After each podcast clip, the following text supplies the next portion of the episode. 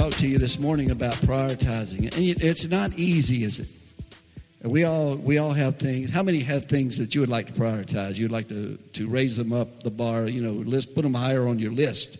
But somehow or another, they seem to always get pushed down. It's so easy when when uh, it comes to the things of God because there are things in our life that seem urgent.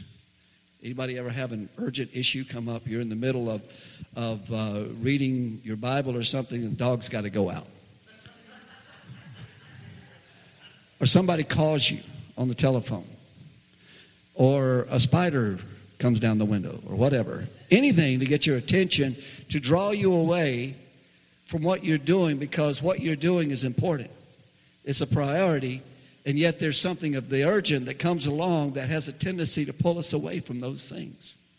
And the enemy will fill us full of activities and things that will keep us off of our responsibilities, our spiritual responsibilities and duties and our priorities.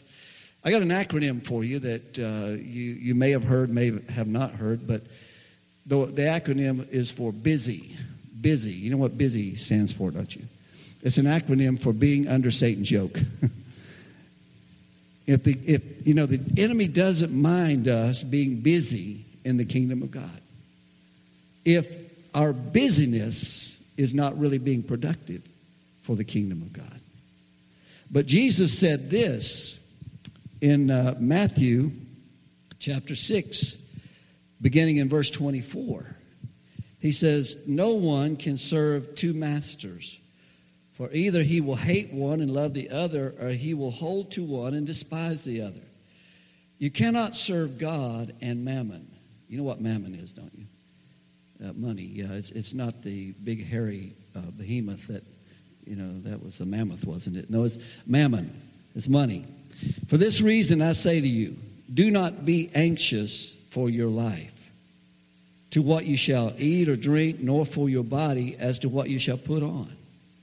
Is not life more than food and the body more than clothing?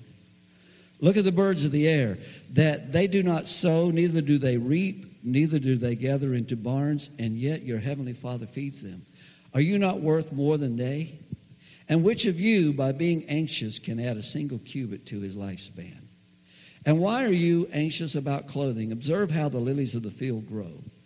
They do not toil nor do they spin. Yet I say to you that even Solomon in all of his glory did not clothe himself like one of these. But if God so arrays the grass of the field, which is alive today and tomorrow is thrown into the furnace, will he not much, so much more, do also for you, O men of little faith? Do not be anxious then, saying, What shall we eat, or what shall we, with what shall we clothe ourselves? For all these things the Gentiles eagerly seek for. For your heavenly Father knows that you need all of these things. But verse 33, read it with me. But seek his kingdom and his righteousness, and all these things shall be added to you. Notice I left out a word. But seek first his kingdom and his righteousness and all of these things shall be added to you. Therefore, do not be anxious for tomorrow, for tomorrow will take care of itself. Each day has enough trouble of its own. I've told you before that, you know, we, we should not worry about tomorrow because today is the tomorrow we worried about yesterday. And think about that for a minute. Let it sink in. Today's the tomorrow we worried about yesterday. Now, the day before that, you know, we were worried about yesterday. Yesterday came and went, and here we are today. And sometimes we get worried about stuff and we, we, we have these thoughts and, and we concern ourselves with all of these things. But Jesus said, if you seek first the kingdom, it takes the tension and the anxiety off of tomorrow because we know that God's got it. He's got this and he's, he's got it under control if we seek first the kingdom, if we prioritize the things of the kingdom. What are things of the kingdom? Think about those things. When we go about our daily life, what are the things that pertain to the kingdom of God? Is it getting up, going to work? Not really. But that's our priority. Most all of us, when we get up in the morning, the first thing on our mind is getting out the door, getting to our job site on time to get started because that's important. If we don't get there on time, if we are late enough, what's going to happen? Somebody else will be doing our job. So it is a priority. But is, is it the first priority? The first priority then should be what? Seek first the kingdom, which involves prayer. Prayer, talking to God. Even if it's just for a moment, talk to Him, get our instructions. You know, the Bible says in Proverbs 16 and 3 commit your plans to the Lord, and He will cause them to succeed. We'll have so much more success in our lives and our daily lives if we will commit our activities to the Lord and prioritize. First priority is God first. God first. I've heard people say this I love God first and I love my family second. But in reality, so many of us love our family first and we love God second. Because we do everything in the world for our family, but we do so little for God. You know, we, we kind of we have God and, and we know He's a part of our life, but but we kind of put God over here, you know, and He kind of goes alongside us in our life, but He's not first and He's not foremost. Our activities and our fruit tell us that. How do you judge a tree? By its fruit. And what is the fruit of that tree? It's, it's the thing that it produces. So, you know, you can tell an apple tree because it's got what on it? Apples. If you got an apple tree and it never produces apples, then you call that what? A fruitless tree. And what do you do with it? It's no value. You just cut it down and burn it. That's all it's good for. If it's not producing what it, is, what it was designed for, God has created each one of us to be fruitful. He desires that we become fruitful. And the only way that we can is to be firmly planted in the things of God and to seek first the kingdom of God. And when we do, it's going to produce the fruit of the kingdom in our lives. People, you won't have to tell people that you're a Christian, they'll know it. They'll, they'll observe your fruit and say, There goes a Christian. That guy, you know, he's been with Jesus. He knows God, I can tell.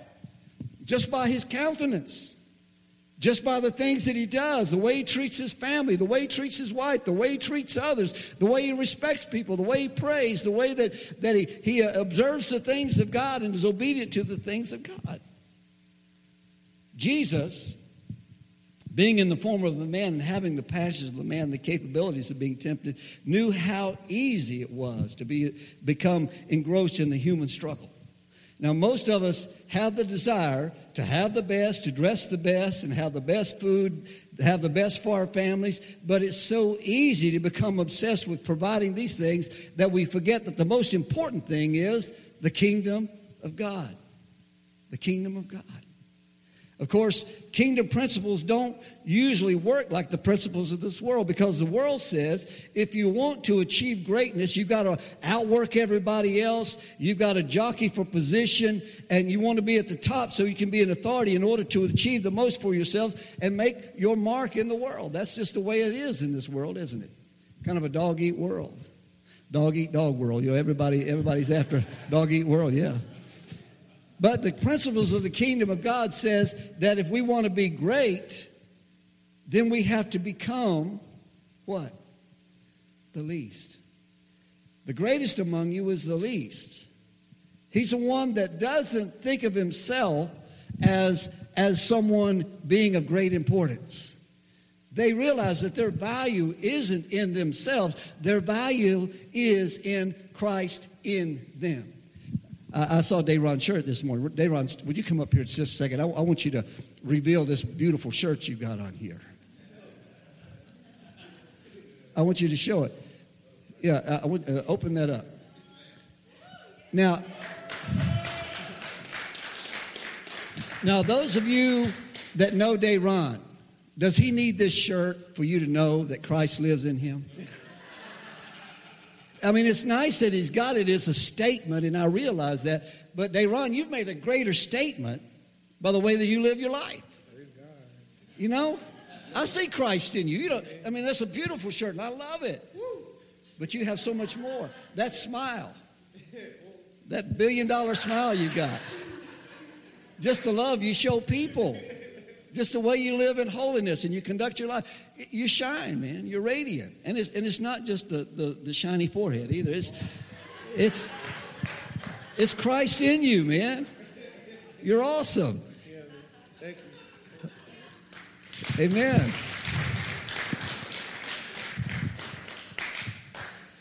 Jesus said, you know, Jesus had, had, his, had his disciples, and, and a couple of them, you know, they, they were brothers, James and John, the sons of Zebedee.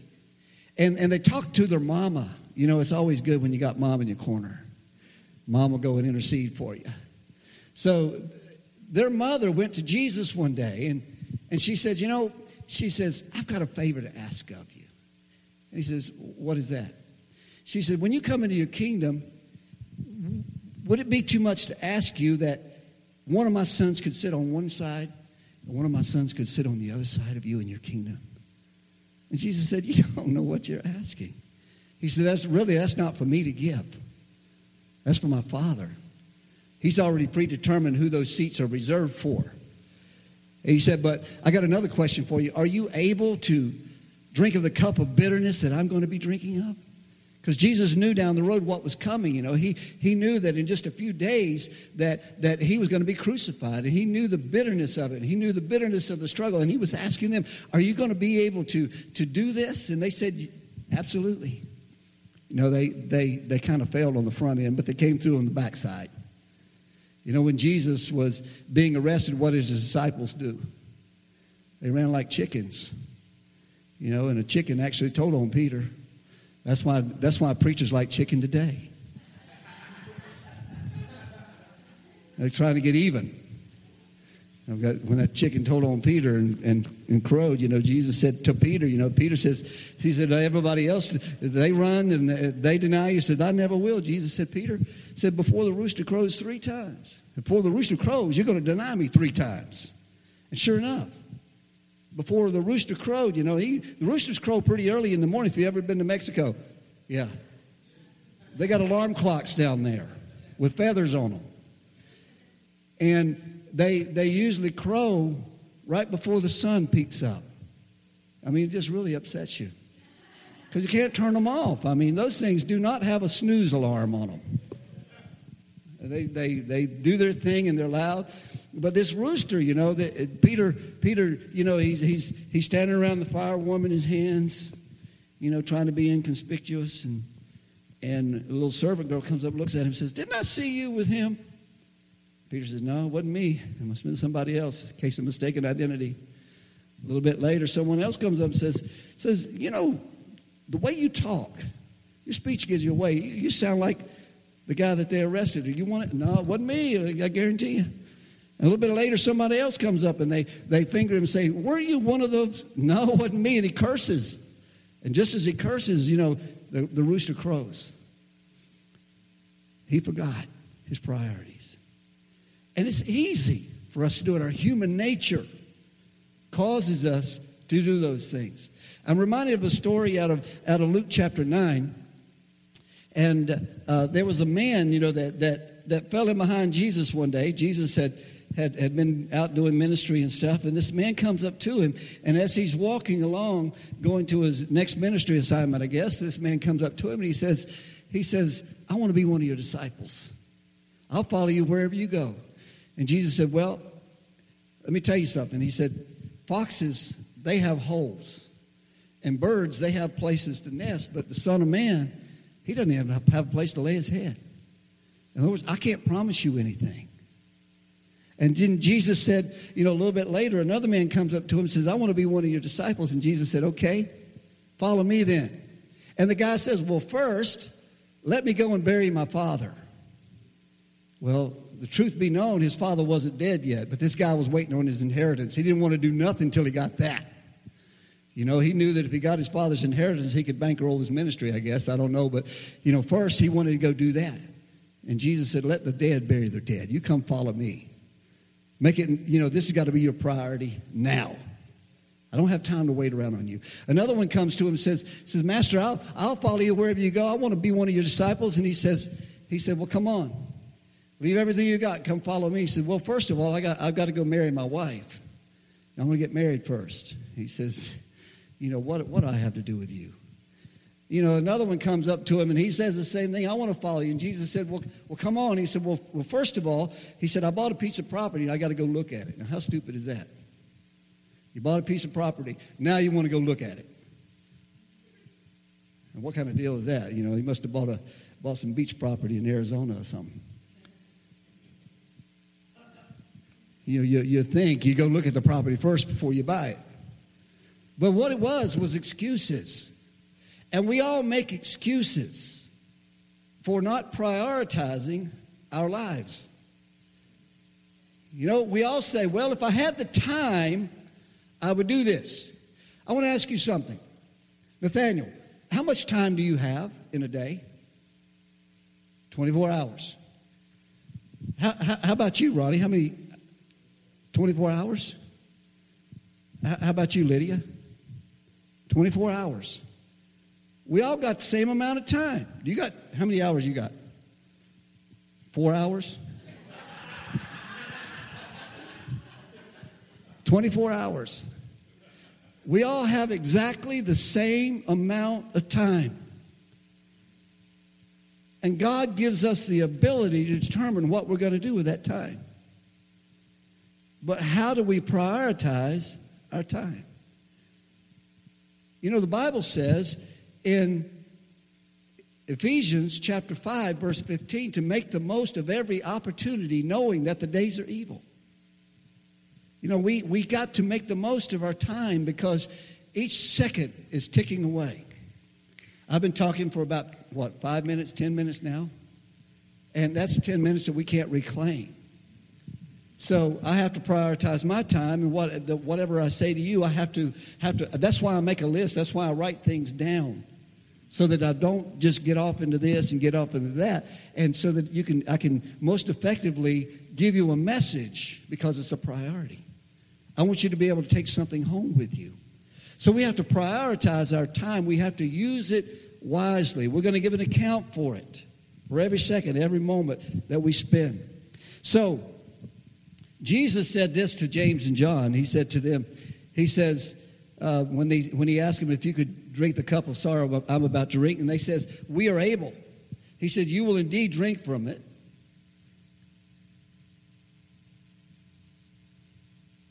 He told them, But I have no right to say who will sit on the throne next to mine. My Father has prepared those places for the ones he has chosen. When the ten other disciples heard what James and John had asked, they were indignant.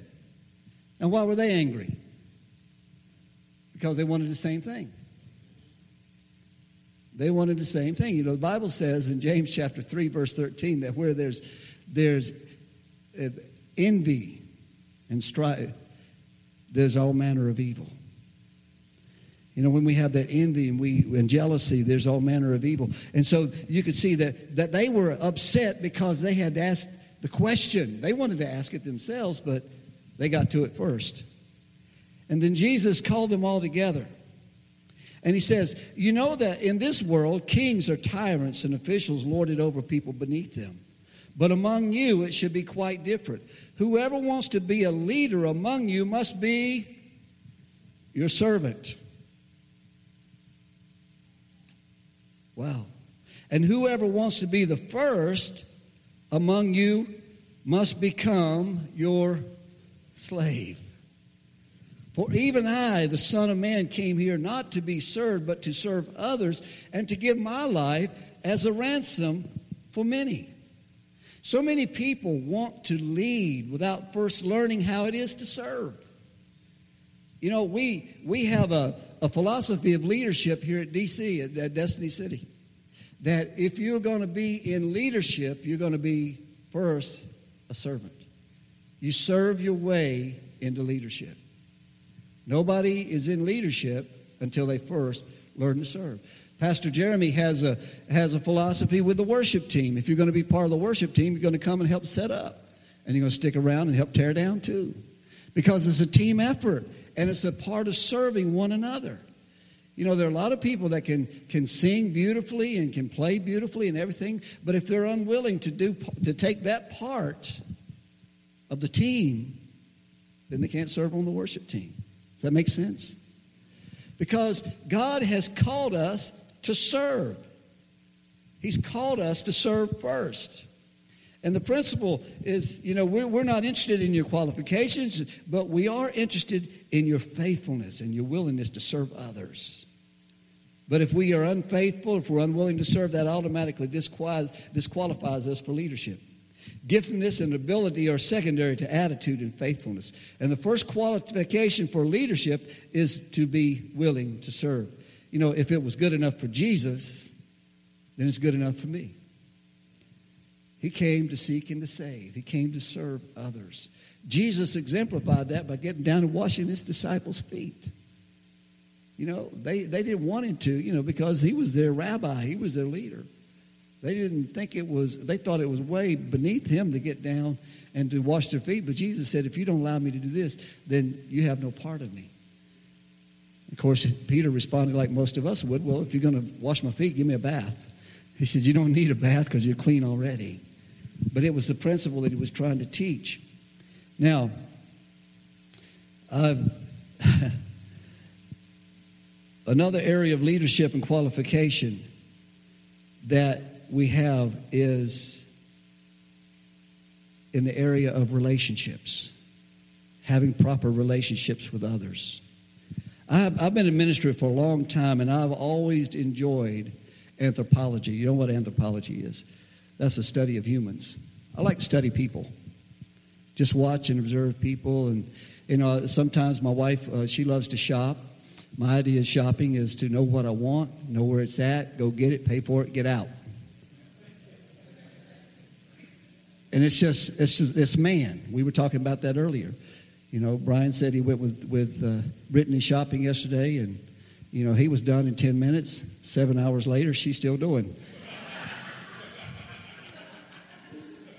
but it's, it's, the, it's the difference between men and women. We're, we're geared differently, you know? But that's, that's my idea of shopping. And, and, and, and I, I, love to, I love to go to the mall, though, and, and while my wife is shopping, I like to sit and watch people, just observe. People are just very interesting. And you see all kinds of people.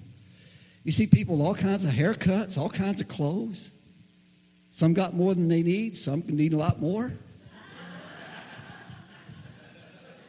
Some don't know how to wear their clothes. You know? Some folks need a belt, if you know what I'm saying.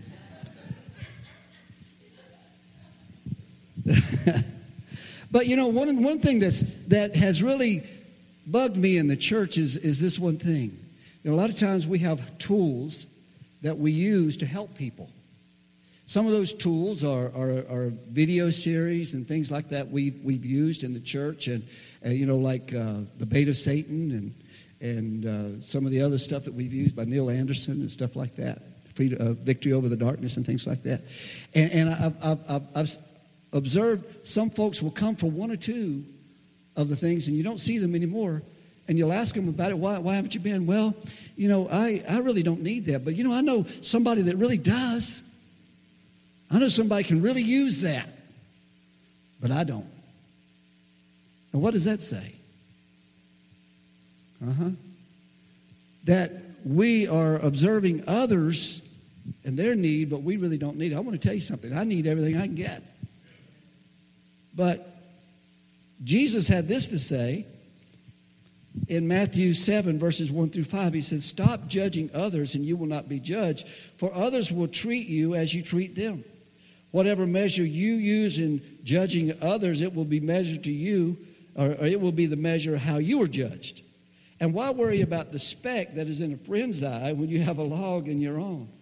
How can you think of saying, "Let me help you get rid of the speck in your own eye, in your eye," when you can't get see past the log that's in your own eye? And then he says something very strong. He says, "Hypocrite, first get rid of the log from your own eye, then perhaps you will see well enough to deal with the speck that is in your friend's eye. Now, we first got to deal with the issues in our own lives and relationships before we can effectively assist others in dealing with issues in their lives.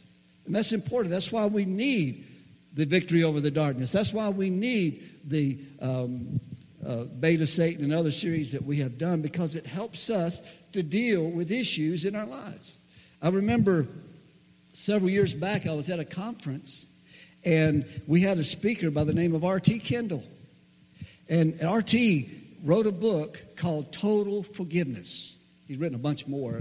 He was, I mean, he's well known. He was, uh, at one time, he was the pastor of the, uh, uh, the Winchester Cathedral or one of the cathedrals there in London, in England. And uh, he, he uh, anyway, he wrote this book called Total Forgiveness, and, and he had a wonderful message. And I heard him at a conference, and I thought, you know, that, that was really good. But I don't think I can't think of a soul that, that I've got bitterness or anger or anything else against. I've forgiven everyone. I love everybody. And I thought, you know, that's good. I'm glad somebody here got something out of that. But I was, I was leaving that day, the Holy Spirit just quickened me. And RT said something that, that stood out in his message that morning. He said that if we are constantly bringing up what someone else has done to us that caused offense in our lives, it's a sure indicator that we haven't truly forgiven. And I was constantly talking about my father. And I thought I had forgiven my father for all the things that he had done to me growing up when I really hadn't. Because I was constantly bringing it up, using it as illustrations and stuff like that, talking about it.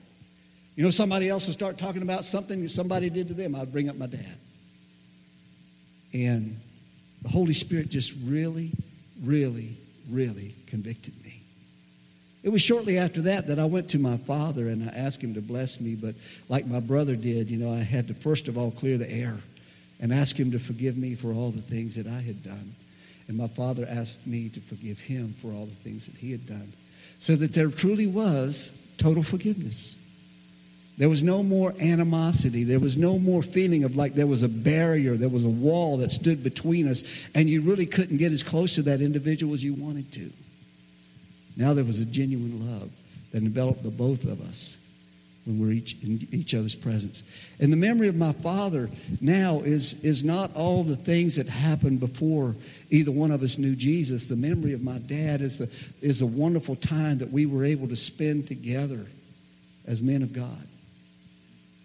That's amazing because total forgiveness involved that. But you see what I'm talking about? You know, I would try to help other people deal with their unforgiveness and their bitterness, and I hadn't even dealt with my own. How hypocritical is that? And that's exact, exactly what Jesus was saying right here. He says, How can you, you know, see to get the speck out of your brother's eye when you can't get past the log that's in your own eye? Now, I'm preaching right now. It's awfully quiet in here. Jesus also said this in Matthew 5 21. He says, You have heard that it was said to people long ago, Do not murder, and anyone who murders will be subject to judgment. But I tell you that anyone who is angry with his brother will be subject to judgment. Again, anyone who says to his brother, Raca, you know what raca means? It means worthless or empty one. One of no account. You know that no account guy. He's just worthless. He's not worth the, the powder and lead it would take to shoot him. Anybody ever said that? And we judge others. We judge those that Jesus died for. We look at their life and we devalue their life. We say they're not worthy of our time and of our effort. When in fact they are, because Jesus never gives up on anybody. He never gave up on me. And I was one of the worst of the worst. But Jesus, He loved me and He came after me. He pursued me with a passion. And He's doing the same of those individuals that we devalue and we look at them and we say, Raca, you empty one, you worthless one. Don't judge. But if anyone says, Raca, empty worthless, is answerable to the Sanhedrin. But anyone who says you fool will be in danger of hell. Therefore, if you are offering your gift at the altar and there remember that your brother has something against you, forget about having something against your brother. But if you realize that something, someone has got something against you, your responsibility, Jesus says, is to leave your gift there in front of the altar. And what does it say? First, everybody say first. Priority. Go and be reconciled to your brother. Then come and bring your gift. I want to encourage you, folks, if you remember, if you know of someone who has taken offense against you, that has something outstanding against you, that you know about it, your responsibility is to go to that person. Don't put it off. Prioritize it. Go to that individual. If you know that they have something against you, go to them and ask them if there's anything you can do to make it right. Wow, that's heavy, isn't it? But that's what the Bible says right there, right? Did I read that wrong? Wow. First go and be reconciled to your brother, and then come and bring your gift. Reconciliation with an offended brother is more important to God than the gifts you bring to Him. Your ministry cannot be effective as long as there are unresolved issues that you're aware of. The Holy Spirit will not let you have peace in your heart until you have exhausted every means of making things right. And you cannot be totally right with God if you're not totally right with your brothers and sisters. That's the truth. I didn't write it, folks. I'm just reading it, okay? That's what Jesus said. As a matter of fact, in Ephesians 4.30, it says, And do not grieve the, Spirit, the Holy Spirit of God with whom you were sealed for the day of redemption. Get rid of all bitterness, rage, and anger, brawling and slander, along with every form of malice. Be kind and compassionate to one another, forgiving each other, just as in Christ God forgave you. Now, what did Jesus forgive us of? Everything. I, I remember when I came to the Lord that, you know, I, I had read a track and it said, in order to be saved, you got to believe in your heart that Jesus is Lord and confess with believe in your heart that Jesus is Lord, confess with your mouth. That uh, you know we and in other words, I thought we had to confess our sins. And so it took me so long to get saved because I went into the bathroom and for two or three hours I cleaned out every closet in my life I could think of. I mean, I was confessing everything. It was good. I mean, it was like I was sitting in front of the warden. I did this and I did that. I did this and I did that. And, and don't forget about that. I mean, it took me a long time. And, and then I had to keep going back in there because I kept forgetting stuff. But you know, the thing of it is that he says that in first, uh, in first John, that if we confess our sin, He's faithful and just to forgive us our sin and to cleanse us of all unrighteousness. Boy, when I found that verse of Scripture, that was a home run. That was huge because it meant all of my sin was dealt with, it was all forgiven. And I love that. But that's what Jesus forgave us of everything. He holds nothing to our account. And forgiveness is that it, it is holding nothing against. It's, it's absolving all remembrance of the sin. There's no record. Keep no record. God doesn't keep record of our sins. I'm glad of that. So when I talk to him about those sins now, he says, well, What are you talking about? And another way that we can be sure that we're walking in the right attitude toward others is to do this one particular first thing. Now, yesterday, as I was coming across Fisher Street, and I was thinking about what was going on just up the block there. You know, it was almost like this attitude of indignation.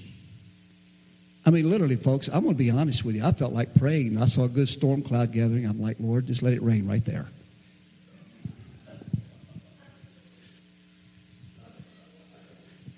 just wash this stuff away. But then the Holy Spirit checked me, and I remembered this verse of Scripture out of 1 Timothy chapter 2. verses 1 through 4. And I want you to read it with me. We're going to put it up here on the screen. It says, I urge you, first of all, to pray for all people as you make your request. Plead for God's mercy upon them and give thanks. Pray this way for kings and all others who are in authority so that we can live in peace and quietness, in godliness and dignity. This is good and pleases God our Savior, for He wants everyone to be saved and to understand the truth. Boy, the Holy Spirit brought that, that scripture to my remembrance, and in my prayer changed. From God, send some rain down on them. Let a bolt of lightning come down on Fisher Street. To Lord, have mercy. Have mercy. Father, forgive them. They don't understand. They're blind, confused, lost. They need Jesus. They need Jesus. We all do. And we're no different. Absolutely no different from those folks. They're no different than we are. We all need God's mercy. Paul told Titus in Titus chapter 2, he says that we're not saved by works of righteousness, but by his mercy.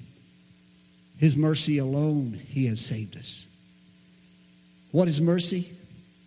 Y'all know what it is. It's when you've done something, you've been caught, you know you deserve a whipping, but you don't get it. You get forgiveness and you get love. You get grace. That's what we get. That's what mercy is. Give thanks unto the Lord, for he is good and his mercy endures forever. Thank God that His mercy endures forever. His anger is for a moment, but His mercy endures generation after generation. And it's only because God's mercy that he hasn't closed the books and said, Come on, son, go get them. It's only because of his mercy that he's willing to extend time so that others can come to repentance, as it says in 2 Peter chapter 3, because he is not willing that any should perish, but that all should come to repentance. So that's what you and I have got to pray for, that God's mercy would be uh, uh, uh, extended to, to all men, that they would understand, that the eyes of their understanding would be open so that they can understand the love and the grace of God God toward them.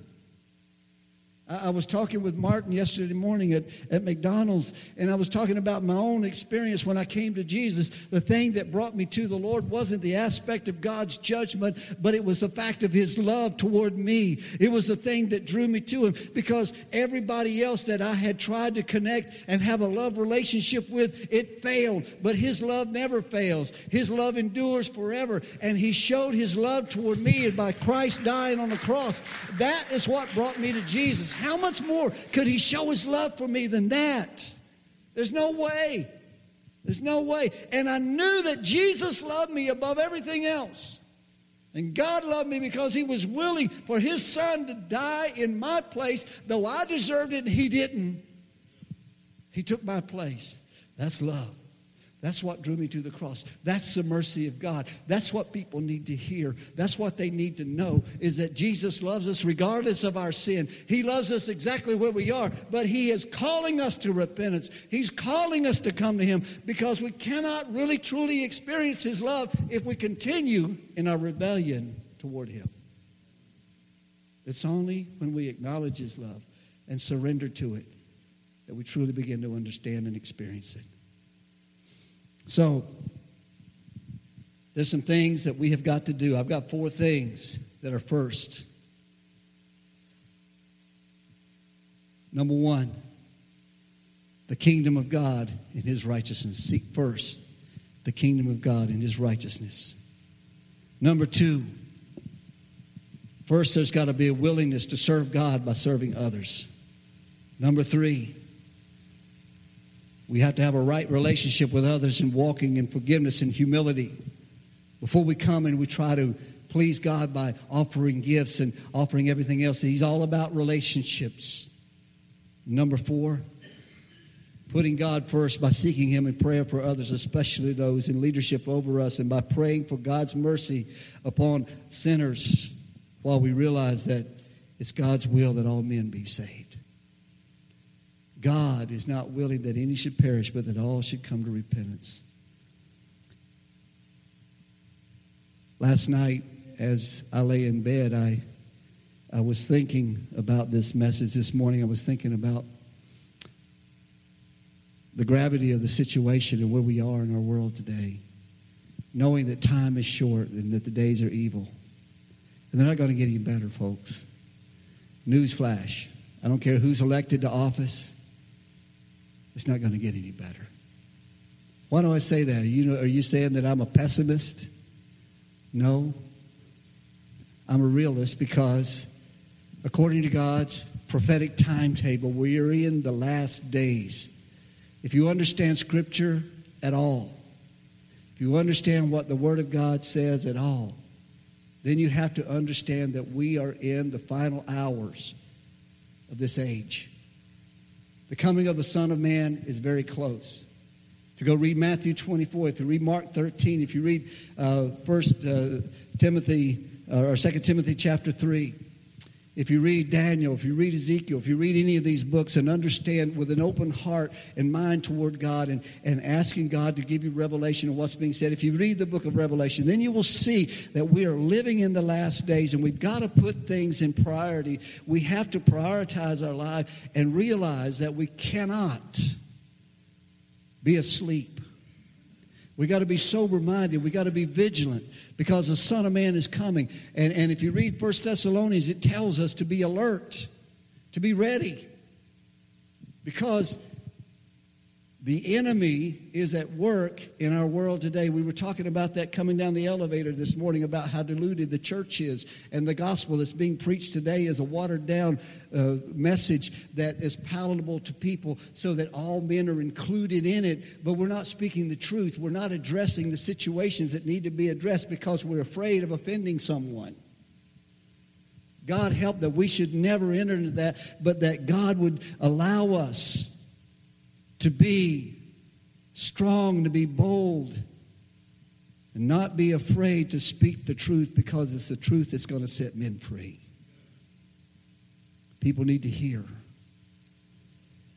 And we're living in that day when we've got to pray. We have to make it a priority in our lives. First of all, pray. Pray. The devil doesn't care how busy you are.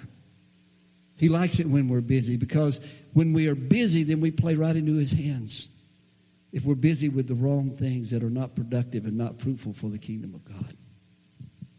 But if we're prayerful, if we seek God's will first, and then we carry out his will in our daily lives, then God can use us. We produce fruit. We're being what he wants us to be.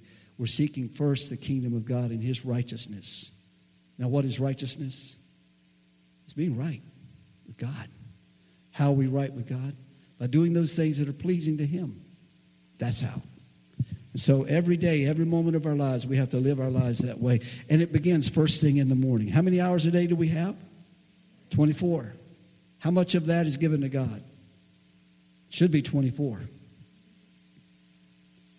Every moment, every day, we order our lives according to the will of God. There are things that God knows that we have need of. He knows we have to carry out our daily lives. The Bible says that if we don't work, we don't eat. That a man that doesn't provide for his own is worse than an infidel, is departed from the faith. So we're required to do those things. You can't just sit around and say, Lord, feed me like you do the birds. You know? I guess you can go around peck around the yard if you want to. Or you can wear feathers. But seek first the kingdom of God and his righteousness, prioritizing our lives. I want to encourage you to do something, folks. This is an exercise for you, a spiritual exercise. It may not sound very spiritual, but it truly is. I want you to think about the top 10 things you do in a day.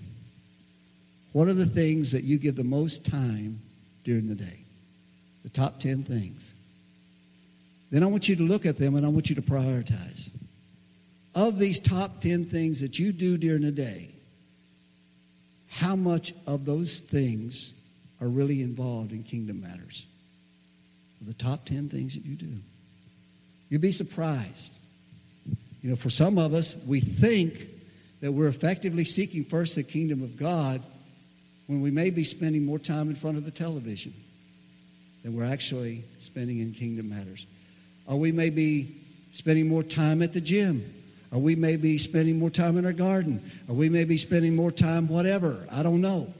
But what are the top 10 things that you do during the week? How much of that do you give toward that? And how much time are you truly giving toward the things of God and the things of the kingdom? And when we begin to prioritize our lives according to kingdom matters, then we will see the blessings of God beginning to flow in our lives and fruitfulness beginning to abound in our lives when we do those things that are meet for the kingdom of God. Does that make sense? I want to give you, I want to challenge you to do that. I would be curious to hear some testimonies of what God does when we begin to do those things and we begin to really prioritize our lives according to the kingdom of God. Okay, how many are with me on that? I want to hold you to this. I want to hold you accountable to it. I want to ask you to stand up in church to do it, but I may come up to you and say, Have you done your list yet? I might even ask to see it. I don't know. Wow, that'd be bold, wouldn't it? No, I'm going to trust you and God with this one. Make that list, evaluate it, and see where you are. It would do us all good to do that, right? Next Sunday is, is Communion Sunday. And when we come and we have communion, Paul said that there are certain things that we do in our lives that because of them, many have fallen asleep, many are sick. And he tells us then to look at ourselves, to judge ourselves so that we won't be judged. And when we come and we have communion with God, it's always a time of introspection. We're always looking inside of ourselves, making sure we're right with God before we observe the body and the blood of Jesus. It would be a good time for us to take that list and hold it before God and say, Lord, I want to order my life after you. I want to do your will. I want to be like the Son of God who came and says, I came to do your will, Father. Not my will, but yours be done. That's what I want to do. That's kingdom living. And when we live that way, God can use us. We produce fruit for the kingdom of God. How many know who Billy Graham is? How many would say he's probably been pretty fruitful in his life? Yeah, I would say so. I admire the man so much. And you know, as far as I know, he don't even speak in tongues. But he's done so much for God because he prioritizes his life. And he has said this the one thing that he does, the first thing that he does in his life is he practices the presence of God. In other words, he realizes that God is always with him, that the eye of the Lord is always upon every activity that he does, everything he does. He's a man of integrity, he holds himself accountable to God. And because of that, God has blessed his life the man's nearly 100 years old and still preaching the gospel. I love it, man. I love it. And the fruit that he has borne over his life, he's touched millions of lives and spoken to presidents and kings. Man, how much more could you ask? But how fruitful. And I would love to be there. I'd love to be a witness on the day of judgment, just to see the crowns that are laid up for Billy Graham when he stands before the Lord. Just to see the rewards that God lays upon that man because of his faithfulness and his fruitfulness to God. I'd just love to see it, wouldn't you? I'd also love to see my mother's.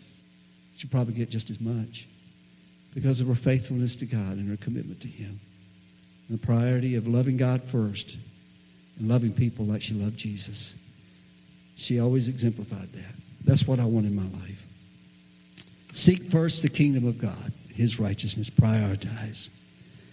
I want you to stand with me today. I want to pray for you because I know this is a hard message, it's a hard one to receive, but if we do, and we put into practice these principles that I've laid out before you today, it's going to cause change in our life to happen. And that really is what we're after, right?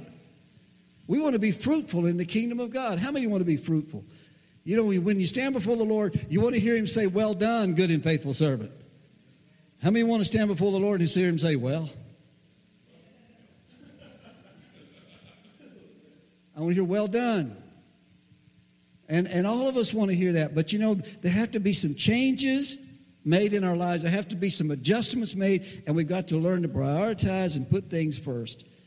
And if you're about wanting to prioritize your life and you want to get it in line with the, with the principles of God and with His Word, would you just hold your right hand up toward God?